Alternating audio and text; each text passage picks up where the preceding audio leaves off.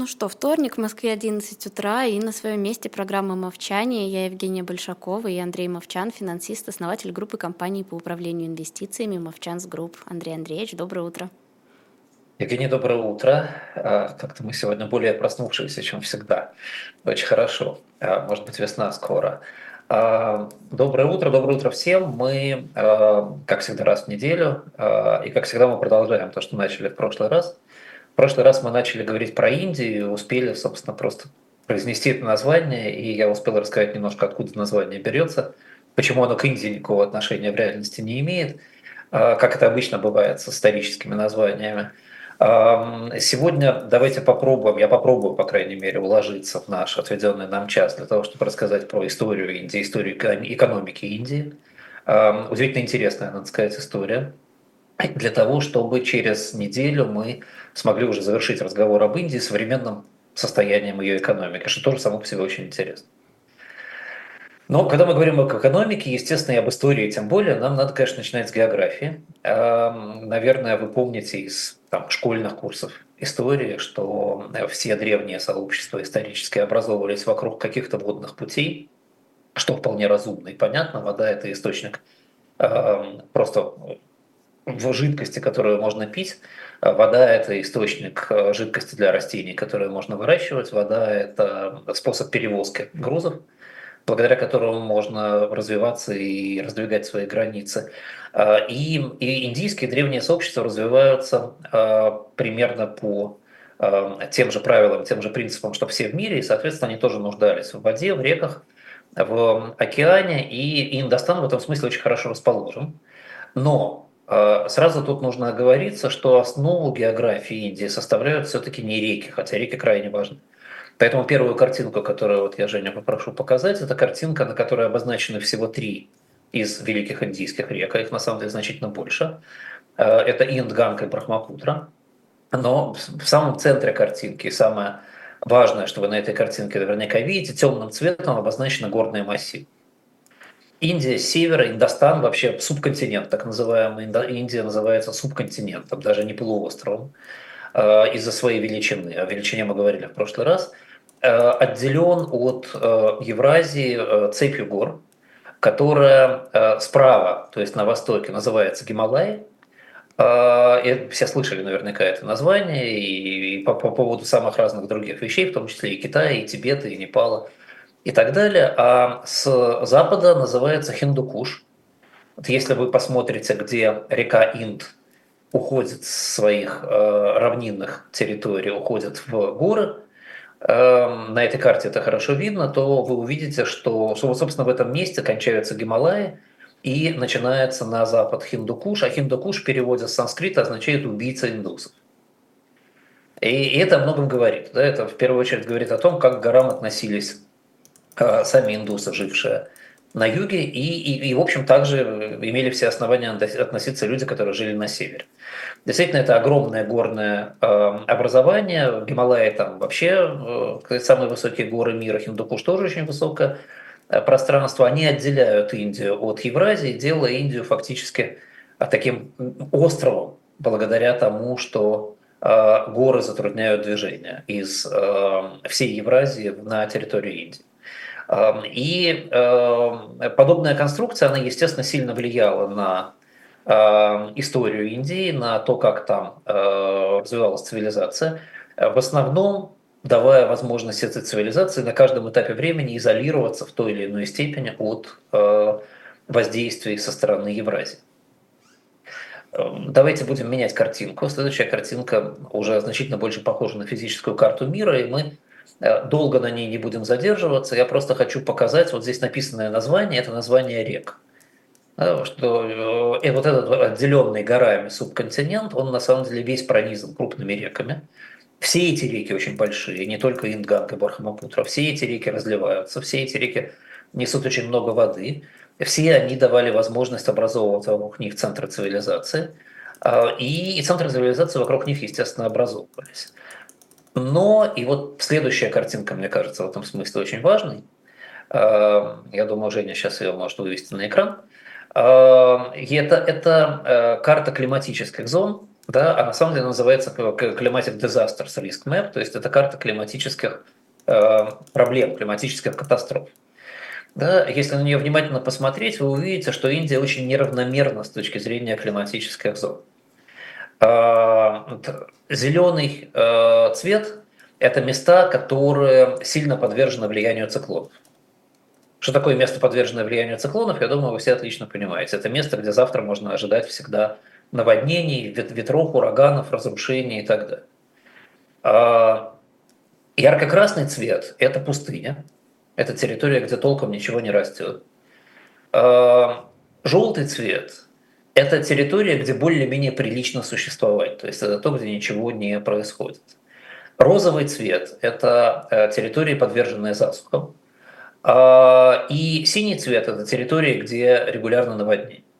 Да, вот посмотрите, какая пестрая карта, и уже по этой карте сразу видно, что э, территории, подверженные засухам, а, а засухи это очень серьезно в древнем мире, разрезают Индию на три части практически. Да, это э, часть, часть восточная, достаточно крупная, это часть южная, и э, вы удивитесь, скажете, почему на три части, когда здесь вроде Раджастан, да, пустыня находится на краю Индии, это действительно находится на краю Индии сегодняшней, но э, если вы внимательно смотрели предыдущую карту, вы бы увидели, что вся долина Инды, Инды лежит выше. И э, Индия как субконтинент, и то, о чем мы говорим исторически про Индию, конечно, еще включает в границы современного Пакистана. И эта территория – это третий центр э, образования индийских цивилизаций. Э, ну и вот, наконец, в качестве иллюстрации я просто от руки нарисовал здесь э, черные пятна – чтобы была понятна моя мысль. Вот эти два барьера, фактически нагорные зоны Центральной Индии, где высота гор доходит до полутора и даже, даже почти до двух тысяч метров, и где достаточно частые засухи, и пустыня Раджастана, они вот таким образом делят пространство, затрудняя э, и перемещение по ним, и образование единых центров управления, и смешение цивилизации и так далее. То есть если мы с вами говорим об Индии исторической, а, и, и даже об Индии, скажем, колониальной, да, то есть об Индии там 200 там, 100-летней давности, а, то мы все время будем говорить о разных зонах, в которых происходят разные процессы. Эти зоны географически достаточно четко разделены. Так или иначе, история Индии начинается, как большинство а, человеческих историй земного шара, начинается где-то с 65 тысяч лет назад.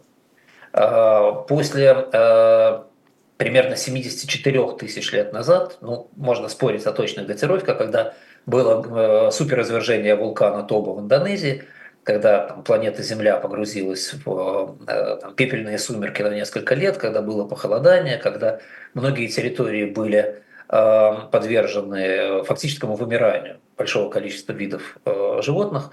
Э, Индия до этого была заселена родственниками человека, мы это знаем по огромному количеству и находок э, останков и орудий и все что угодно, но, в, видимо, Индия была покрыта пеплом в этот период в течение долгого времени, и, э, и после там, 74 тысяч лет и до 65 тысяч лет мы не видим никаких остатков гоминидов там. А спустя 9 тысяч лет после того, как Индия полностью освободилась, туда приходят э, предки, наши с вами предки Homo sapiens, приходят они, естественно, из Африки, приходят в том числе через Аравию, Э, и приходит одновременно с заселением э, того континента, который тогда существовал, а сейчас он уже не существует, континент Сундаленд, так называемый, на месте которого острова Полинезии находятся. Просто уровень моря, как вы наверняка знаете, сильно э, поднялся с тех времен. Тогда туда можно было дойти фактически по суше из Африки. Где-то у нас есть еще одна, одна карта, да, следующая, которую можно, наверное, показать. Э, если на нее посмотреть, там вот я специально синим цветом обозначил места, которые были морем в те времена, там 60-65 тысяч лет назад, э, красным цветом э, линии миграции человека первой, вот эти 60-65 тысяч лет назад, который мигрировал в Индостан и через Индостан уходил в Фундаленд. А потом, спустя достаточно долгое время, достаточно долгое время, то есть где-то уже только 13 тысяч лет назад. Пошла вторая волна миграции. Вторая волна миграции шла с сегодняшних иранских равнин. Это вот синяя стрелка или там фиолетовая стрелка на этой карте. Это значительно более поздняя волна миграции. Эм, Э, ну, и вы можете себе, наверное, представить, да, если у вас живое воображение, если вам интересно такое представлять, представьте себе, люди живут э, вполне определенного типа, люди с определенными типами гаплогрупп живут с 65 тысяч лет до 13 тысяч лет на территории Индии, после чего они впервые, опять же, почему впервые? Потому что э, море поднялось, отделило полуостров, а иммиграция через э, Миграция из Ирана была затруднена уже тогда, а еще через 2-3 тысячи лет она станет еще сильнее затруднена. Эм, и, и поэтому вот, значит, 65 минус 13, 52 тысячи лет люди жили там и, и не видели чужаков, и потом начинается волна миграции с иранских равнин. Это, две эти популяции начинают смешиваться достаточно активно. Иранская миграция, естественно, далеко особенно уже не идет, она останавливается пустынями Раджастана, и смешение происходит на севере. И вот это смешение двух э, э, таких протонародностей образует популяцию долины Инда, которая так и называется у ученых, популяция долины Инда. Э, а э, те, кто все-таки сумел проникнуть через э, барьер Раджастана и попадают на юг, в небольшом объеме смешиваются с местными жителями там, и там они образуют другую культуру, которая называется протодравидской культурой. То есть Индия уже 13 тысяч лет назад разделена на две части, фактически с точки зрения популяции. Живут два разных э, совершенно народа. Надо сказать, кстати говоря, что и сейчас на территории Индии, на западе Индии есть э, места компактного проживания людей, чья генетика практически никак не изменилась э, за 65 лет. То есть это люди, которые являются прямыми потомками первых поселенцев в Индии и только, э, и только их. Эм, они в основном продолжают жить э, племенной культурой сейчас, на них мало что действует, они мало были задействованы в развитии цивилизации, но они как-то адаптированы, естественно, к развитию цивилизации. Они имеют достаточно характерный внешний вид, который больше похож на э, современных жителей Африки. И ну, для ученых они представляют, безусловно, интерес и этнографический, и антропологический.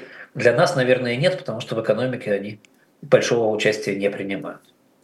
Э, примерно 12-11 тысяч лет назад уровень моря в, вокруг Индии повысился настолько, что проход с побережья, по побережью с территории Ирана стал э, ну, практически невозможным. Да? Мы когда будем говорить потом с вами о дальнейших влияниях евразийцев, я даже покажу вам карты, как сейчас это выглядит. Это действительно там проход практически нереален. И Индия закрылась совсем. Э, закрылась до фактически появления мореплавания и до совершенствования Эм, человеческих техник до того, чтобы люди могли беспрепятственно продвигаться через перевал. Потому что, и вот еще одну карту, наверное, нам сейчас Женя покажет, фактически для того, чтобы попасть в Индию с запада и с севера, остался только один вариант, это горный проход Саланг, который идет с территории сегодняшнего Афганистана на территорию сегодняшнего Пакистана, он вот красненьким обозначен на карте. Эм, и есть ответвление на восток, выход в э, китайские пустыни, в так называемый Вакханский проход, он уже на территории Афганистана полностью лежит. И если вы посмотрите на карту политическую, вы увидите, что Вакханский проход он прям полностью принадлежит Афганистану. Там такая колбаска вытянутая, такой стрип есть. Вот. И, и собственно, все. Да, и по берегу моря сейчас э, уже толком, так сказать, ну сейчас уже, конечно, можно, потому что сейчас построены дороги и все что угодно. В те времена пройти было невозможно. И, и вот следующая карта, да, я обещал, и вот она у меня уже здесь есть. Посмотрите внимательно, как устроено это место сейчас. Да? Там фактически до Карачи с севера дойти толком невозможно. И только от Карачи начинается пространство ниже, там Ганг и э, э, низина Ганга, да, где, где люди живут и где люди могут существовать. И если вы не верите физической карте, посмотрите на следующую, на политическую. Вот эта карта Пакистана с распределением плотности населения плотность населения на территории э, Приморского прохода в Индию э, скромно указывается как 15-50 человек на квадратный километр, а на самом деле там, конечно, 0 человек на квадратный километр, там ни жить, ни проходить толком невозможно. Вот. И благодаря этому э, фактически 12 тысяч лет назад примерно Индия закрылась от смешения, и следующие 12 тысяч лет, ну не вру, не 12 тысяч лет, да, а следующие 9 тысяч лет, 8 тысяч лет, 7, я плохо с математикой сегодня с утра. В общем, следующие много тысяч лет Индия, популяция в Индии не смешивалась с выходцами с территории Евразии. Наверное, тут имеет смысл, чтобы завершить разговор о географии, вернуться к вопросу о климате. Фактически климат в Индии, на большинстве территорий Индии муссонный, так называемый. Это значит, что где-то 9 месяцев в году в Индии сухо, сухо и жарко. И 3 месяца в году, лето, там, июнь-сентябрь где-то, за это время выпадает 90% всех дождей. Эти дожди иногда выпадают немножко больше, иногда немножко меньше. И с точки зрения земледелия индийская территория всегда была невероятно vulnerable с точки для к вопросу о воде, да, сколько воды вы получаете за сезон. Чуть больше воды вы получаете наводнение, э, чуть меньше воды вы получаете засуху. Э, засухи уносили э, огромное количество людей, просто умиравших голодной смертью, потому что урожайность резко падала. А наводнения, естественно, делали примерно то же самое, потому что невозможно во время наводнения сажать. И э, таким образом во всех местах, в которых засуха более вероятна, появление людей всегда было пропорционально менее вероятно. И если вернуться к э, конструкции Индии, то э, сама по себе Индия представляла такую как бы коробку, закрытую с севера горами и с юга морем. И внутри этой коробки существовала еще одна коробка. Это юго-западное побережье Индии, которая отделяется, соответственно, Раджастаном и Нагорьями, эм, которая, ну, я, я, я слышал это название «Box in Box», да, и я дальше буду ее, когда мы будем о ней говорить, называть этим названием «Коробка в коробке», куда вообще на самом деле очень сложно было проникать, и внешнее влияние туда проникало крайне трудно. И благодаря существованию этой коробки в коробке в Индии циклически происходил процесс э, при всех э, появлениях чужаков восстановления обратно статус-кво постепенно, потому что Э, из, из, из этого места, из этой коробки в коробке обратно шла волна э, как бы восстановления предыдущих состояний. Вот. Но э, пока, пока мы с вами не дойдем до уже исторических вполне времен, мы должны с вами говорить почти исключительно только о двух регионах развития. Это, соответственно, долина Инда и долина Ганга, ну и Брахмапутра, естественно, да, но долина Брахмапутра и Ганга, они практически совпадают между собой. То есть это культура а, как бы западноиндийская и культура восточноиндийская. А, вот еще одна у нас есть картинка, а, на которой изображены реки, да, названия рек, и я постарался изобразить примерно места, где эти три культуры существовали. Да, вот культура Инга, культура, культура Ганга и э, культура, которую мне нравится называть коробка в коробке. У нее нет специфического своего названия, потому что, э, ну, потому что она не играла ведущей роли во все эти времена. Вся эта вот эта южная часть, вот эта коробка в коробке, это, это, это побережье западное, это э, бейсинс, да, бассейны рек Палара, Кавери, они была заселена разрозненными сообществами фермеров, э, и, и когда туда доходило что-то с э, севера, то они развивались дальше, делали скачок вперед, потом отдавали северу обратно какую-то, так сказать, свою культуру и свою структуру, и потом, кстати, происходило обратно опять то же самое. Вот. А, примерно 5000 лет назад, то есть ну, в, в те периоды, когда на Земле более-менее когерентно развивается вторая волна цивилизации. Да, первая, мы, мы, если мы с вами были сейчас там, в 80-е годы прошлого века, когда я учил, да, заканчивал обучиться в школе, то я бы сказал первая волна цивилизации, потому что тогда считалось, что культуры Междуречия были первыми э, оседлыми, строящими города культурами цивилизационными. Но сейчас это уже понятно не так. Мы знаем про Гобекли Тепе, например, да, про культуры э, там, турецких территорий, которые были старше сильно.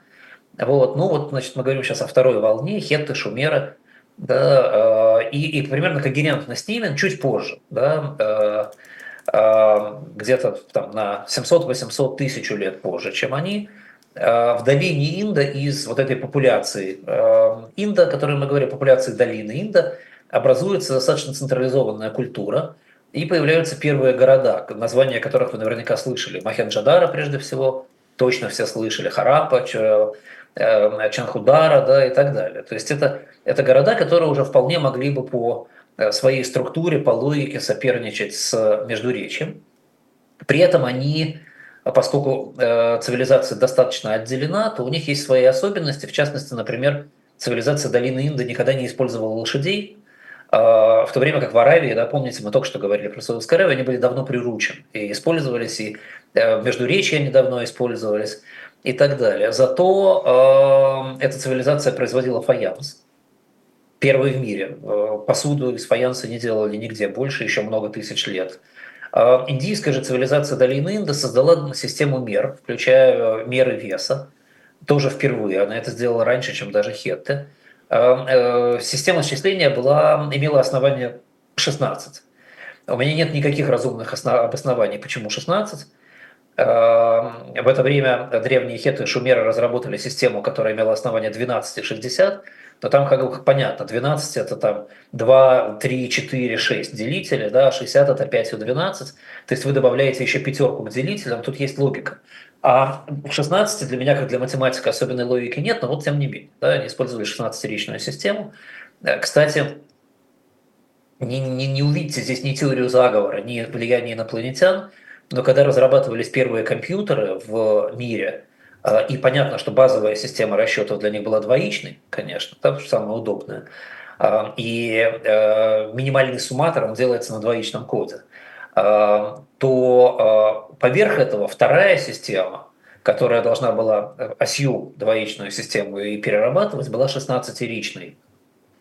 А, и, и вот тут это уже мой грех, потому что я в этом хорошо разбираюсь и в программировании, и в математике, и я не могу ответить вам на вопрос, почему именно была выбрана 16-ричная система, но тем не менее это было так, и это сделали так же, как и древние обитатели долины Инды. Жители долины Инды не строили храмов, Э, ну или, по крайней мере, до нас точно не дошло ничего от древних храмов, но поклонялись идолам, как, в общем, все в те времена поклонялись изображениям. Религия их еще индуизмом не была, индуизм возник намного позднее. Вообще говоря, если, если кому-то кажется, что индуизм сильно древнее буддизма, это неправда. Но уже была отдаленно похожа. Да? Это такая же тоже пантеистическая, политеистическая религия, которая потом могла преобразовываться в э, индуизм достаточно свободно. Что еще интересно, что мы про них знаем достаточно точно. Мы про них знаем, что женщина и мужчина в этой культуре имели одинаковый статус, и изменилась эта ситуация намного позже, мы тоже о ней поговорим, когда будем говорить дальше об истории Индии. Вот картинка, если сказать, нам покажет Женя, это место, где располагалась эта цивилизация. Очень характерное место – это классический Пакистан, и, и Пакистан является наследником да, в этом смысле цивилизации долины Инда. Э, и, и там эти цивилизации будут возникать и гаснуть, возникать и гаснуть. И, и в конечном итоге, так сказать, сегодня это вот пакистанская цивилизация. На востоке Индии, соответственно, вдоль Гималая, в долине реки Ганг уже, в отличие от индов, в это же время формируется очень разрозненная культура городов-государств. Э, на древнем языке э, индийском, это этих территорий, джана означало племя, слово джана, да, давайте запоминать немножко языка. Джанапада – это место, где проживает часть племени, то есть селение племени. А маха и до сих пор на санскрите означает большой. То есть маха Джанапада, маха Джанапад – это большое селение, город, и вот эта культура называется культурой Махаджанапад, э, культурой больших поселений. Такие Махаджанапады – это столичные или наиболее значимые селения. Часть Махаджанапад были республиками, часть из них были монархиями. И вообще, если э, цивилизация долины Инда напоминает цивилизации Междуречия, то цивилизация Махаджанапад напоминает э, древнегреческие полисы. Здесь можно, там, если бы у нас было много времени с вами, мы могли бы с вами э, провести очень много параллелей, аналогов, посмотреть, как развивались греческие полисы, как развивались Махаджанапады. Действительно, процесс очень похожий, и даже Э, дальнейшее тяготение греческих полисов к монархиям и к объединению тоже было свойственно Махаджанападу. Действительно, постепенно э, все больше Махаджанапад становились э, местными монархиями, сатрапиями, да, если бы мы с вами по-гречески это стали называть, все меньше оставались республиками. В этом смысле их культура действительно больше была похожа на античную, но стоит только разницы, что это происходило за наверное, тысячи полторы лет, может быть, 1700 лет до расцвета э, э, греческих бронзовых полисов. Еще даже не железных, а бронзовых полисов. То есть в дотроянские времена это уже на 1700 лет позже, чем развитие Махаджанапада. Э, разумеется, это бронзовый век, разумеется, это все до Железного века, а, и, и до Железного века еще очень далеко. мы с вами все еще находимся во временах там, расцвета там, старого царства Египта, скажем. Да? Вот. И э, в этот момент впервые обособленная культура Индии играет с индийскими цивилизациями злую шутку. Обособленная культура это особенно не развивалась и не апроприировала нового. А на э, северо-западе от Индии, далеко-далеко на северо-западе от Индии в этот момент выросла и развилась огромная кочевая культура, как губка, впитывавшая все инновации и э, распространявшаяся по все больше и больше площади, это культура ариев. Культура ариев – это то, чем часто гордятся российские патриоты. Действительно, возникла и развилась она на территории современных южной части, э, европейской части России и территории Казахстана. Эм, первая сильная кочевая культура, первая мощная волна переселения народов, которая документирована нами, это переселение ариев. А, она, она шла и в Европу, она шла и в Азию, и в частности в районе 2000 года до нашей эры. Это волна ариев, которая в процессе апроприации инноваций, изобретения инноваций изобрели и использование лошадей, и использование колесниц. Надо сказать, кто не знает, что в эти времена э, наверхом не ездили на лошадях, седло не было изобретено, и уздечка не была изобретена. Но они это обошли, э, создав колесницы, маленькие повозки, которые, на которой может ехать один человек, стоя, э, и повозка запряжена лошадью. Вот. И значит, вот с этими колесницами и с большим количеством людей племена воинов, ариев – и, и много спорят до сих пор сегодня ученые, насколько э, арии, продвигаясь, переносили X хромосомы с собой. Э, да, то есть насколько женщины с ними продвигались много, потому что есть очень много свидетельств того, что, опять же, косвенно, мы не можем утверждать это точно, но есть косвенные свидетельства в пользу того, что арии в основном, как, знаете, как пчелы из улья, да, но, так сказать, если бы только самцы да, улетали, собственно, из ульев там одна матка улетает, и все самцы. Да? А здесь, если уходили мужчины, уходили в походы и оставались в тех местах, куда они уходили, э, женясь там, или беря себе в жены местных женщин. Да? Вот, а, я не могу вам сказать точно, что происходило, меня там не было, естественно, но есть такая вероятность. И вот эти вот э, э, потоки ариев устремляются на юго-восток, доходят до Саланга, переходят Саланг, и, э, как в романе «Конные варвары» Гаррисона, разливаются по долине Инда. Э, потенциал у них очень, а, очень мощный, э, как Лев Гумилев бы сказал, да, они очень пассионарны в этот момент. А в долине Инда в этот момент проблема. Долина стала менее влажной. В этот момент, 2000 лет до нашей эры, муссоны отступили, и цивилизация слабела, защищать ей себя было достаточно тяжело. Э, в результате из долины Инда идет очень активное бегство местных жителей на юг. Арии эту долину полностью занимают, арии протекают через Раджастан, через пустыню Раджастана, проходят на восток. Э, если на востоке они активно смешиваются с э, местными жителями, то в долине Инда они практически даже не смешиваются. Они их вытесняют, те уходят на юг, и, и уже в свою очередь смешиваются с теми, куда они ушли, да, с вот жителями этой коробки в коробке. В результате возникают э, две э, группы людей. Одна называется э, э, предками северных индусов, так и называется, предки северных индусов. Это те, кто э, образовался в долине Инды на востоке. И другая называется предками южных индусов, это те, кто образовался на юге Индии. Предки южных индусов – это э, смесь тех, кто там жил всегда, и э, жителей долины Инда, э, предки, то есть там иранская кровь, да, еще примешана, протоиранская. Э, те, кто на севере, предки северных индусов, это смесь ариев и, э, опять же, жителей долины Инда. То есть там э, фактически вот эти протоиндийские корни, там дравидские корни фактически были потеряны. То есть опять и, и популяционно все равно после нашествия ариев индийское пространство тоже разделено. Арии э, были очень гибкими, они и в Европе, и там принимали социальную структуру местных жителей, они приняли социальную структуру местных жителей. Мы видим, что после их прихода сохраняются махаджанапады, города в восточной части, и сохраняется централизованная система управления в части долины Инда. Все эти города, естественно, продолжают жить той жизнью, которой им положено жить. Они воюют между собой, они захватывают друг друга, они сливаются, разливаются, образуются. Э, где-то в течение второго тысячелетия э, до нашей эры, соответственно, в течение там, тысячи лет с момента прихода ариев, э, формируется общая североиндийская культура, появляются кастовые системы. Очень много написано про проявление кастовых систем, очень много версий, почему они появились. Базовая версия, разумеется, потому что захватчики хотели отделить себя достаточно жестко от местных жителей – а, мне не очень нравится эта версия, хотя бы потому, что подобных сценариев а, кочевников, захватывавших территорию а, и смешивавшихся с местными жителями, было очень много где. И те же арии захватывали европейскую территорию и смешивались там с культурами, которые были до этого. Да, с культурами, там, с культурой боевых топоров, например. Да? И там не происходило формирование кастовых систем. Э, те же самые англосаксы, например, смешивались с, с бретонцами в Великобритании, вот где я живу, и там не происходило образование кастовых систем.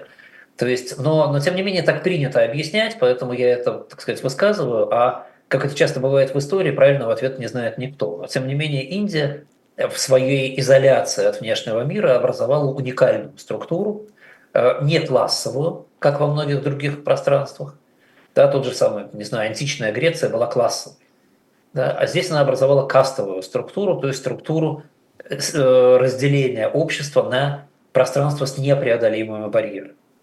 Тогда же, собственно, формируется индуизм, тогда же появляются первые письменные источники индийские. Даже древнейшая веда индийская, Ригведа, она, ей примерно тоже вот сейчас 4300 лет. Арии пришли в а, Индию чуть-чуть раньше, чем в мире было изобретено железо и чем а, информация о железе распространилась по миру. Они буквально чуть-чуть не подождали, чтобы принести с собой железо. И поэтому железо в Индии появилось аж на 400 лет позже, чем в Европе и на Ближнем Востоке. То есть уже э, сражения начала Железного века шли, уже погибло трое, уже сгорели тысячи городов Малой Азии, уже происходило изменение всех систем. Э, все адаптировалось под более оптимальное ситуацию с железом. Уже на территории будущих Объединенных Арабских Эмиратов возникла мощная цивилизация, которая снабжала железом а, караваны, на, а, а в Индии все еще пользовались бронзой. А, железо приходит в Индию не раньше, чем в 8 веке нашей, до нашей эры, может быть, уже даже где-то в 7 веке нашей эры. И также, точно так же, как это происходило на Ближнем Востоке и в античном мире, Э, появление железа вызывает бурю внутри пространства. Первое, э, те, кто первыми адаптируют железо, оказываются э, в. Ситуация мигрирует в сторону отдельных городов-государств, которые от этого выигрывают, в сторону Махаджанапад. Фактически культура Махаджанапад полностью сдвигается через Раджастан и в долину Инда, а, а сами Махаджанапады полностью становятся монархией к VI веку до нашей эры, здесь уже времена абсолютно исторические, мы про них много знаем, вся Северная Индия была под управлением фактически 16 городов-государств, управляемых сатрапами. 16 Махаджанапа. Это тоже очень похоже, да, сравните с историей Древней Греции. Вот вам там расцвет Древней Греции, а, расцвет а, индийской культуры Махаджанапат, они даже совпали примерно по времени. А, при этом, если Восток надежно защищен, то Запад постоянно подвергается атакам из-за гор. Как арии освоили перевал, так, собственно, этот перевал осваивают все крупнейшие цивилизации, которые находятся за перевалом. В VI веке э, персы, Кир, потом Дарий захватывают территории вплоть до правого берега Инда. Да, то есть фактически э, Инд, территория, э, где сейчас находится Пакистан – постоянно подвергается набегам, смешениям, захватам. Ее, ей управляет то один э, император, то другой император. А в то время как на Востоке ситуация спокойная, через пустыню Раджастана никто идти не хочет. Никто даже не думает о том, что там что-то есть специальное.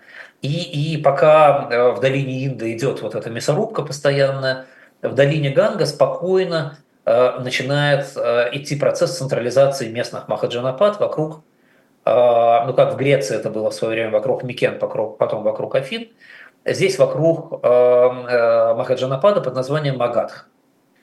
Надо сказать, что этот процесс идет в очень знаменательное время. Вообще шестой век для Востока Индии очень важен. В шестом веке родился и жил Гаутама Сидхарта, которого мы все знаем по имени Будда, человек, который основал буддизм. И жил он в Магадхе. Король Магадхи, которого звали Бимбисара, он был э, хорошим знакомым и современником Гаутама Сидхарта. Э, при, э, при нем, при вот этом самом Бимбисаре, этот Махаджанапад принимает буддизм, и, видимо, потенциал пассионарный да, с новой религией у этого Махаджанапада очень высокий.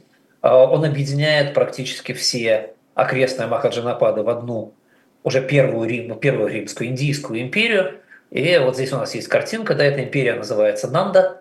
Династия Нанда занимает практически всю восточную часть э, Индии.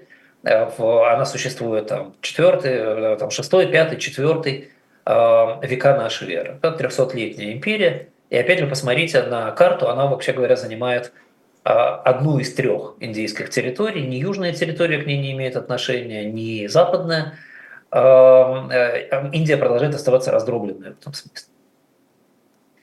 Э, в середине IV века до нашей эры, а именно в 322-325 годах, происходит очередной тектонический разлом. Происходит сразу две вещи. Первое – это резкое изменение системы контроля в империи Нанду. Некий человек, по имени Чандрагупта, прозвище которого было Маурия, Чандрагупта Маурия, э, который был, видимо, одним из высокопоставленных э, лордов в э, империи Нанду. Маурия, кстати, означает либо место, где много павлинов, либо там, заводчик павлинов. Да, это слово связано с, со словом павлин. То есть вполне возможно, что этого человека прозвали павлином за его поведение. Да? Так вот, Чандрагупта Маурия захватывает власть в королевстве, в империи Магадха. И ровно через три года после того, как он захватил власть в империи Магадха, а, Александр Македонский, это вот тоже я не буду подробно об этом говорить, вторгается в долину Инда. А, еще раз хочу подчеркнуть, э, в школах обычно говорят индийский поход Александра Македонского. Александр Македонский захватывает Индию. Это, конечно, неправда. Никакую Индию он не захватывал. Он занял долину Инда вплоть до течения Инда. Он даже толком не перешел Инд сам по себе. Еще раз повторю, долина Инда всегда была исторической мясорубкой с тех пор, как империи освоили переход через Салан. Долина Инда была разорена, конечно, Александром Македонским совсем, ослаблена, и после того, как он умер, а умер он очень быстро после этого, э, и его диадохи, его наследники передрались из-за наследства, им было точно не до Э, окраины, которая лежит за перевалом, э, Чандрагупта Маури практически без сопротивления занял эту территорию. И впервые объединил две зоны. Э, зону Инда и зону, зону Востока, да, зону Ганга. Это первая империя, империя Маурия, которая сумела объединить весь север Индии и восточный и запад. Селевк, который оказался в данном месте наиболее удачливым наследником Александра, который э, организовал э, империю селевкидов на месте Малой Азии, пытался отвоевать долину Инда обратно через некоторое время, э, не сумел, заключил мир, получил 500 боевых слонов и отдал свою дочь Жоне, жену тому самому Чандрагупте, причем это было через 20 лет после вторжения Александра, то есть Чандрагупта, видимо, был уже не очень молодым, но тогда, тогда было принято жениться, видимо, на пожилых людях, даже принцессам. Вот. И в конечном итоге, э, через 50 лет после этого момента, империя Маурия становится первой империей, которой можно говорить как об империи индийской. У нас есть карта империи Маурия, 250 год до нашей эры.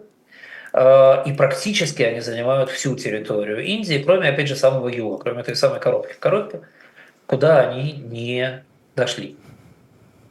Связи с Западом уже сохраняются достаточно прочные. Через перевал уже идут не только воины, но и караваны. И воины идут даже в меньшей степени. уже и э, возникает достаточно активное мореплавание, и приходят корабли, и, и тогда возникает торговый путь из Индии, собственно, в Иран, э, в котором активно участвуют впервые э, жители территории Объединенных Арабских Эмиратов, о которых мы говорили. Вот, э, Маурийская империя более-менее встраивается в общую систему и активно распространяет буддизм. При этом вот здесь мы впервые можем поговорить про э, экономику, потому что в этот момент, в третьем веке до нашей эры, закладываются основы того, что будет происходить с экономикой Индии дальше. Э, руководители Маурийской империи организуют систему единой империи так, как будто она продолжает существовать из отдельных городов-государств. Они э, вводят два э, больших налога, налог на землю и налог на торговлю – и поскольку им хочется собирать больше налогов, то э, они свою территорию оставляют разбитой на мелкие маленькие провинции. Торговля между ними облагается налогом. Э, эта провинциальная раздробленность ими поддерживается и сохраняется, и, естественно, местные элиты ее тоже поддерживают, потому что кому же не хочется чувствовать себя маленьким царем своей маленькой провинции. Э, в качестве надсмотрщиков за провинциями выступают члены королевской семьи Маурии, которые просто едут в провинцию по одному человеку и там живут, и понятно, что они моментально коррумпируются на месте и становятся проводниками идей местных правителей.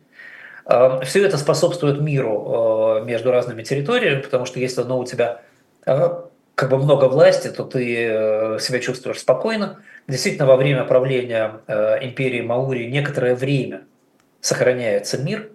Все это способствует терпимости и распространяются, несмотря на доминанту буддизма, распространяется тогда и джайнизм в касте торговцев, и постепенно формируется сказать, распространение индуизма. Вот. И, э, и все это дает возможность Индии достаточно спокойно и хорошо жить.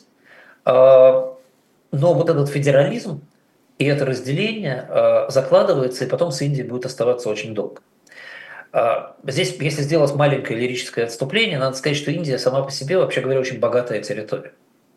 А, для железного века это был просто невероятный подарок. У нее четвертые в мире резервы угля, у нее седьмые в мире э, резервы железной руды, а, а все это дает возможность, поскольку производство железа очень э, затратно энергетически, требуется много угля для этого, да, то все это дает возможность производить неограниченный объем железных э, изделий. В Индии огромные месторождения алмазов были, по крайней мере, в те времена, и они эксплуатировались активно, других драгоценных камней, прежде всего гранатовой группы, ну и те, кто любит художественную литературу классическую, наверняка читали английские романы про сокровища Индии. Вот это вот отголоски того богатства, которое в Индии было всегда. Примерно 100 миллионов гектар лесной площади в те времена, а, примерно 155 миллионов гектар обрабатываемых территорий площади земли, и несмотря на периоды голода и засухи, эта территория, вообще говоря, могла кормить очень большое население. Плюс реки, плюс океан, водные ресурсы, которые давали э, рыбу и давали очень много автоматизации и механизации. Так что протекающая вода вообще великолепный источник энергии для механизации. Да, эти же мельницы хорошо механизируются, и полуавтоматические станки можно делать, да, которые от, э, работают от ворота на реке и так далее.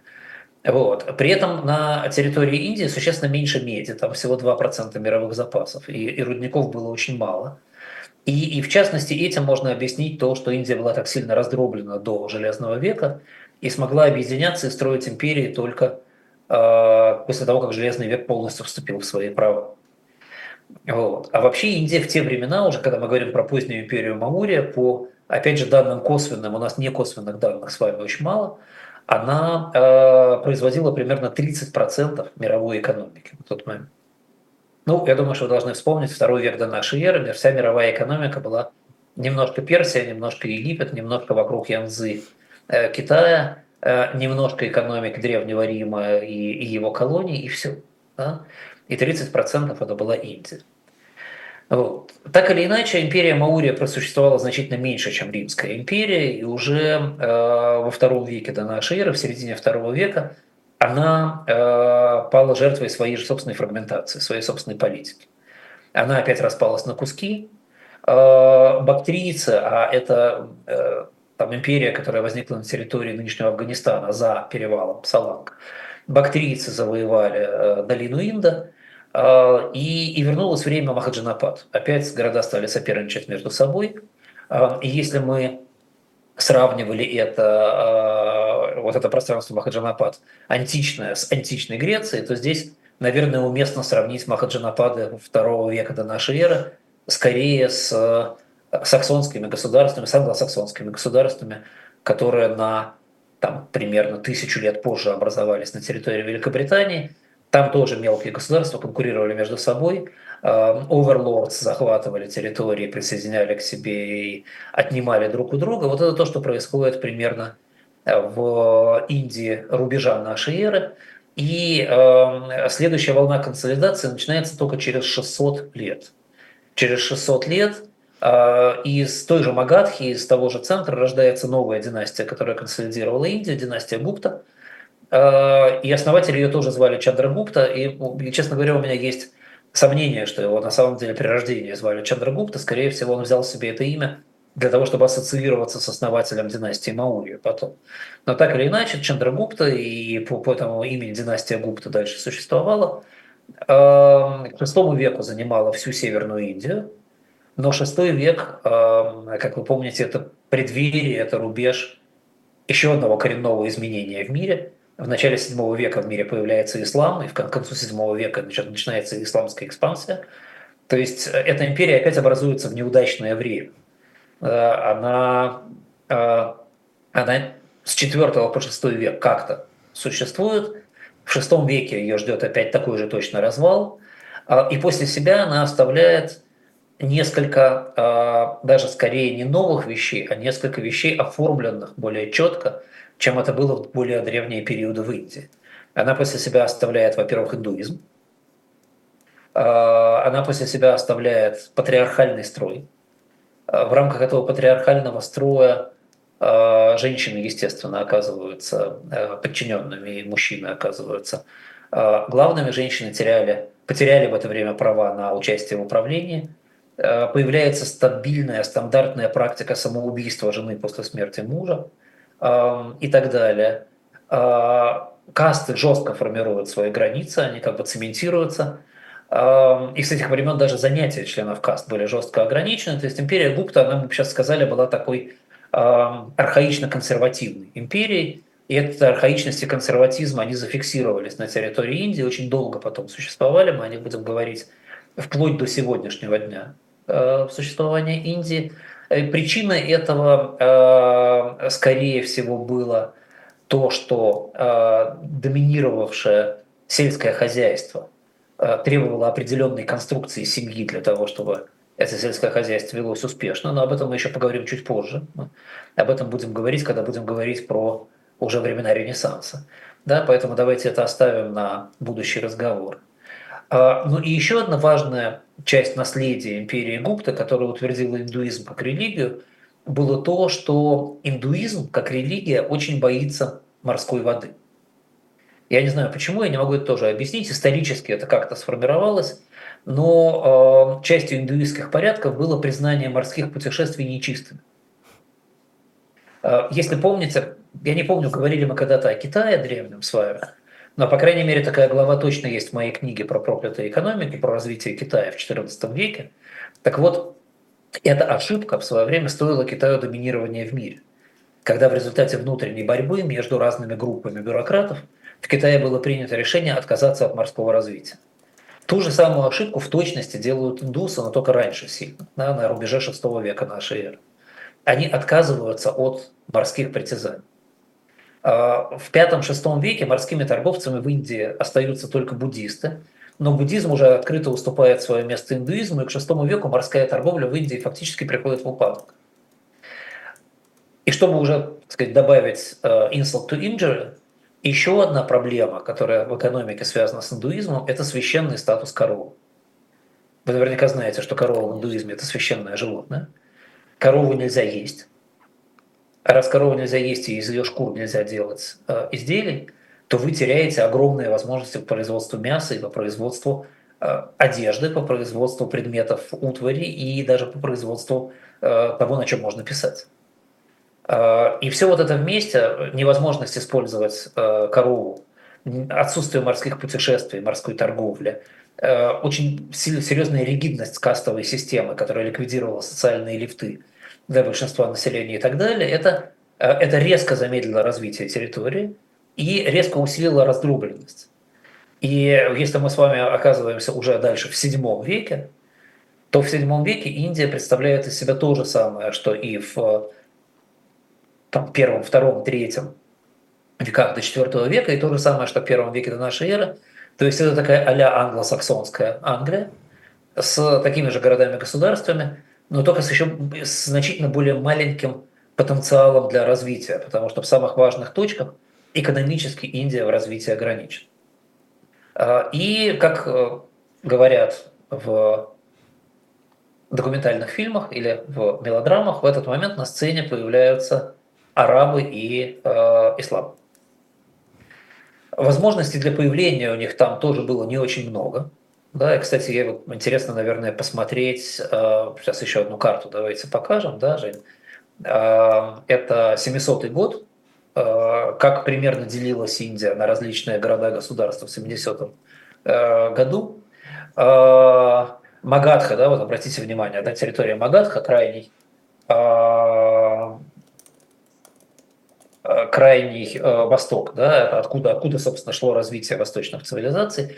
Посмотрите, какая раздробленность очень серьезная, да, и выделено отдельное государство Синд, потому что государство Синд было первым завоевано арабами, Синд – это долина Инда, да, опять же. Синд, собственно, это есть река, да, мы с вами говорили. Вот. А, арабы в этот момент, а, поскольку они приходили туда в основном с воды, они могут выступать такой отдаленной аналогии с викингами в Великобритании. Только это все происходит в 710 году, а викинги появляются через 60 лет примерно. Практически эти процессы даже синхронизированы по времени. Вот. Здесь арабы начинают захватывать территории. Э, пользуются они в основном тем, что буддисты э, и индуисты конфликтуют в этих государствах. Э, буддисты становятся на их сторону. И постепенно, постепенно, постепенно начинается экспансия арабов. И через перевал, и через море в долину Инда. А в ответ на это, в ответ на эту угрозу, ровно так же, как в Великобритании, в ответ на угрозу викингов, формируются три центра притяжения. Это, это Весекс, Мерсия и Нортумбрия. А, точно так же на территории Индии в ответ на это формируются три центра притяжения, так называемые Пратихарас, Палас и а, Рахтракутас. Да? Нам не обязательно запоминать эти названия, а, тяжело для выговаривания. Но вот я могу показать на картинке, это следующая картинка, Женя, это вот, вот эти три э, э, центра притяжения. Да? Э, и вообще можно было бы все это описывать в, термах, в терминах описания э, Древней Британии, что происходит здесь примерно то же самое, э, если бы не разница в размерах населения. Британия в 1000 году нашей эры была очень маленькой э, по населению, а, а население Индии в этот момент составляет примерно 28% от всего населения мира. Население Индии очень большое и большим будет оставаться.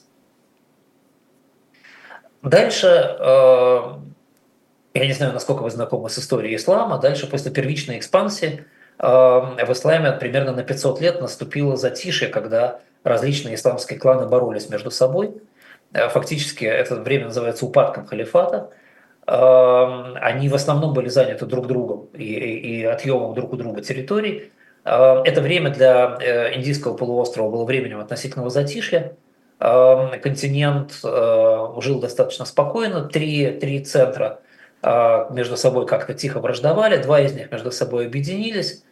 Э, это, опять же, два северных, естественно, да, потому что это было значительно проще. Но в XII веке экспансия исламских государств все-таки продолжилась.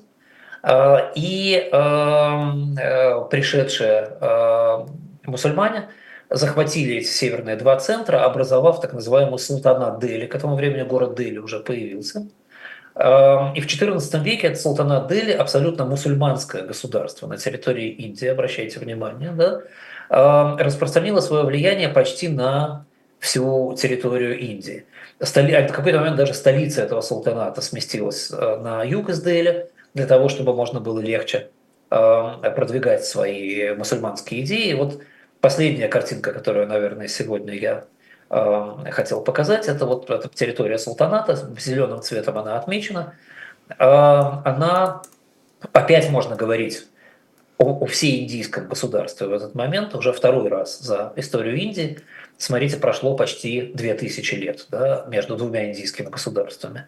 И, э, и это государство тоже не будет жить э, очень долго. И обратите внимание, оно мусульманское, да, оно не имеет отношения к индуизму. В этот момент Индия вся контролируется э, фактически исламом. Давайте мы на этом остановимся, потому что у нас уже время. Да? В Лондоне 9 часов надо заканчивать. А через неделю мы с вами встретимся и двинемся от этого места, начнем разговоры с, с Узбекистана, да, начнем разговор с походов Тимура а, и попробуем за час успеть закончить разговор про Индию. Спасибо. Спасибо большое, Андрей Андреевич. С нетерпением будем ждать продолжения этого разговора на следующей неделе. Андрей Мовчан, финансист, основатель группы компаний по управлению инвестициями Movchan's Group. Я Евгения Большакова. Всего доброго. Всего хорошего.